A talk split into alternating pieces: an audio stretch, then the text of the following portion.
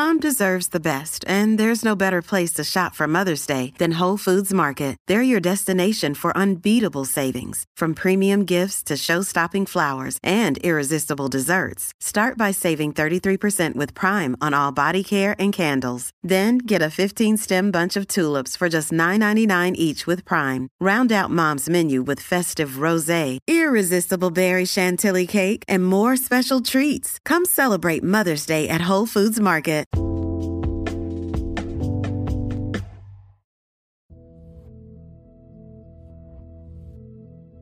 The first thing you have to do is just to calm your mind down. The very first thing you have to do is don't give yourself a way out. You got to trick yourself also and say, you know what? I might quit, but I'm not going to quit right now. I might quit, but not now. So that kind of calms your mind down. Because if your mind knows, I'm not going to quit, I'm not going to quit, it starts spazzing out even more. You're not going to quit, let your mind think it has a little control over you. Give it, give it a little cookie. Give it a little cookie, and then you can start processing. Sit there, calm it down, process. That's the first step in the whole journey. Is you cannot spaz out when things get hard. And then when you're able to calm down, you're able to think. If you're under a panic situation and your mind is spastic, are you in control? No, no one is. And that's what I realized. The worst decisions I make in my entire life is when my mind has said, let's get the hell out of here. We're done. It sucks. I'm over it.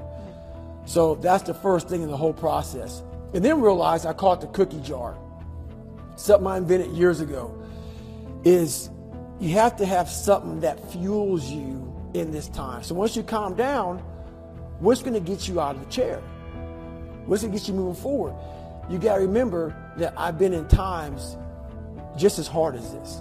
So I reflected back on my life. I had a rough childhood, a rough upbringing that I talk a lot about in my book. Um, so basically, that's kind of where I use. I use these different tools to get myself from point A to point B, and it's a process. So back in the day, what motivated me was overcoming myself.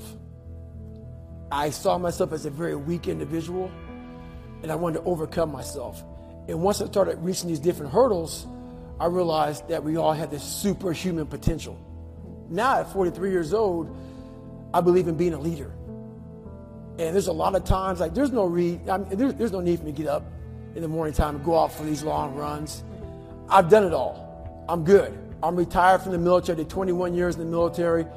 I've done it all. Now it's about setting the example for others to follow. So what keeps me going now is people want to, everyone wants to know, how do you become a leader? How are you a leader?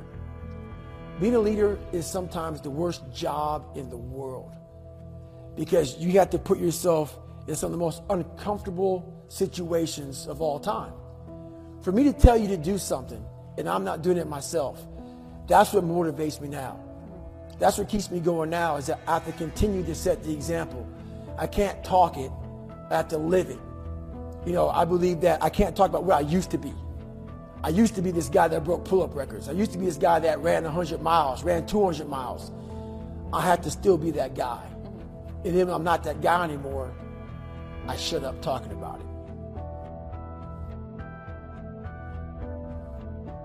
So I prioritize trying to win the battle in the morning. So I always win the battle in the morning. So I get morning time. Every morning I go for a run. That's the first thing I do every morning. Haven't taken a day off from running since December 2016. I've every day up in the morning. So I also stretch out every day for about two to three hours. Every day. I've missed two days in about five and a half, six years. So that's just my routine. And about four days a week, I'm in the gym hitting the weights. Because, you know, you can't just be a runner. So this is every single day. The, the monotony of my life. Mm-hmm. But this is what builds discipline. You know, and not everybody, I'm not telling everybody to do this. Mm. But this is my lifestyle. This is how I build self-discipline. I was that guy, if, if I was on deployment and we got off a op at 1 o'clock in the morning, I was in the gym at 105 in the morning. Every single day of my life in the military, no matter what I was doing, I gave a hundred percent. So at 21 years, I was good with it. I went through two heart surgeries. I went from anywhere deploying. I was uh, a recruiter in the Navy SEALs. I was an instructor as a Navy SEAL. I did it all. But the whole time, I also lived like it was day one, week one of BUD/S. Even after I graduated Navy SEAL training, a lot of people who graduate something that's hard like that, they get comfortable. Mm-hmm. Even the biggest, baddest person in the world, they get comfortable. Every day of my entire life, I lived like it was day one, week one of BUD/S. And so I take a lot of pride in that. That's why I don't miss anything. Because basically it was extremely hard to deploy, to be in work, you know, workups where you're training to be deployed mm-hmm. and you're getting up early, getting after it, and you're still maintaining a high level of, of PT. Every day, push ups, sit ups, running every single day, along with doing the job as a SEAL. A lot of guys don't do that. But I learned that you have to be a good individual first. You have to triple down on your weaknesses because a lot of times, like you always count on your buddy next to you to help you out. Sometimes that buddy's not going to be there. You got to make sure that you are a jack of all trades and a master of all trades. And that's one thing you got you got to have your buddies back, they to have your back, but you got to work on yourself every single day. And that's one thing that the military has to really really triple down on is something that we're missing nowadays a lot is that total accountability of every day going back to boot camp in your mind. You may have grabbed, you know, boot camp sucks. SEAL training sucks. All these things suck, and people are so happy to get out of it. But that's what makes you good. Remember how you were when you got out of boot camp? You're kind of all like robotic and locked in, and, yep. and then it slowly goes away. You get comfortable. You start to sag a little bit, start to walk around. You start to lose that militant discipline. That's the one thing I learned not to do in the military. Is the military teaches you these great codes, ethics, morals, values. You got to continue to work on those. Like everything, it's a muscle. You stop going to the gym, you stop running, you get weak. The military teaches you these great values of strength and honor and code and all these other things. But what we do is we don't keep up the discipline of all that stuff and we lose it. So the one thing I learned is to not lose that thing, that boot camp, SEAL training, whatever you go through, whatever your A school is, whatever it is, keep that discipline up. That's the biggest thing. Even when I was going through my own hard times, like in pararescue training, when something got hard, my mind would spaz out and I would quit mm-hmm. immediately. I didn't know how to handle it. Started realizing that you have to learn to control your mind in these situations. Okay. So at mile 70, when I was in the worst shape of my entire life, I was able to draw on being calm. Calm the emotion down. Emotion controls us. Emotion cannot control us. So I got hold of my emotions, I calmed down, and I was able to really just sit there and say, okay, I'm in the worst shape my entire life. I should quit, but let's not quit yet. You're dizzy, let's not get dizzy. So let's get some hydration, let's get some salt, some potassium, let's get some more nutrition in your body. I wasn't dizzy anymore. That's the first step. So then I said, okay, let's see if I can stand up.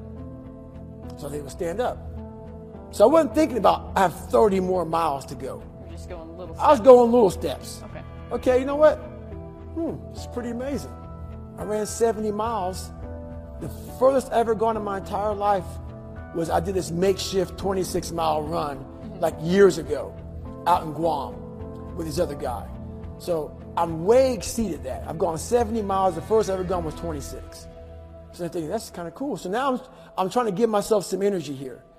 Trying to, so, okay, let's see if we can walk a mile. After being in the worst shape of your life, peeing on yourself, going to the bathroom on yourself, now let's see if you can walk a mile. So I walked a mile. I said, you know what? Let's see if we can walk two miles. Walk two miles. Got to mile 81, and my crew person said, hey, you're not going to make the time. I said, let's see if we can run a little bit now. So I was able to run the next 19 miles. So what I realized here, and this is where I stopped scratching the surface and started barreling deep inside human potential was in this race right here. And I was starting to realize that we start to we start to trap ourselves within our own mind. And our mind is this big barrier, this big wall.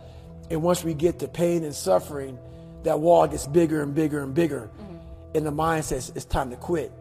If we're able to find out different ways to get around that, that's what happened to me, and I got around it.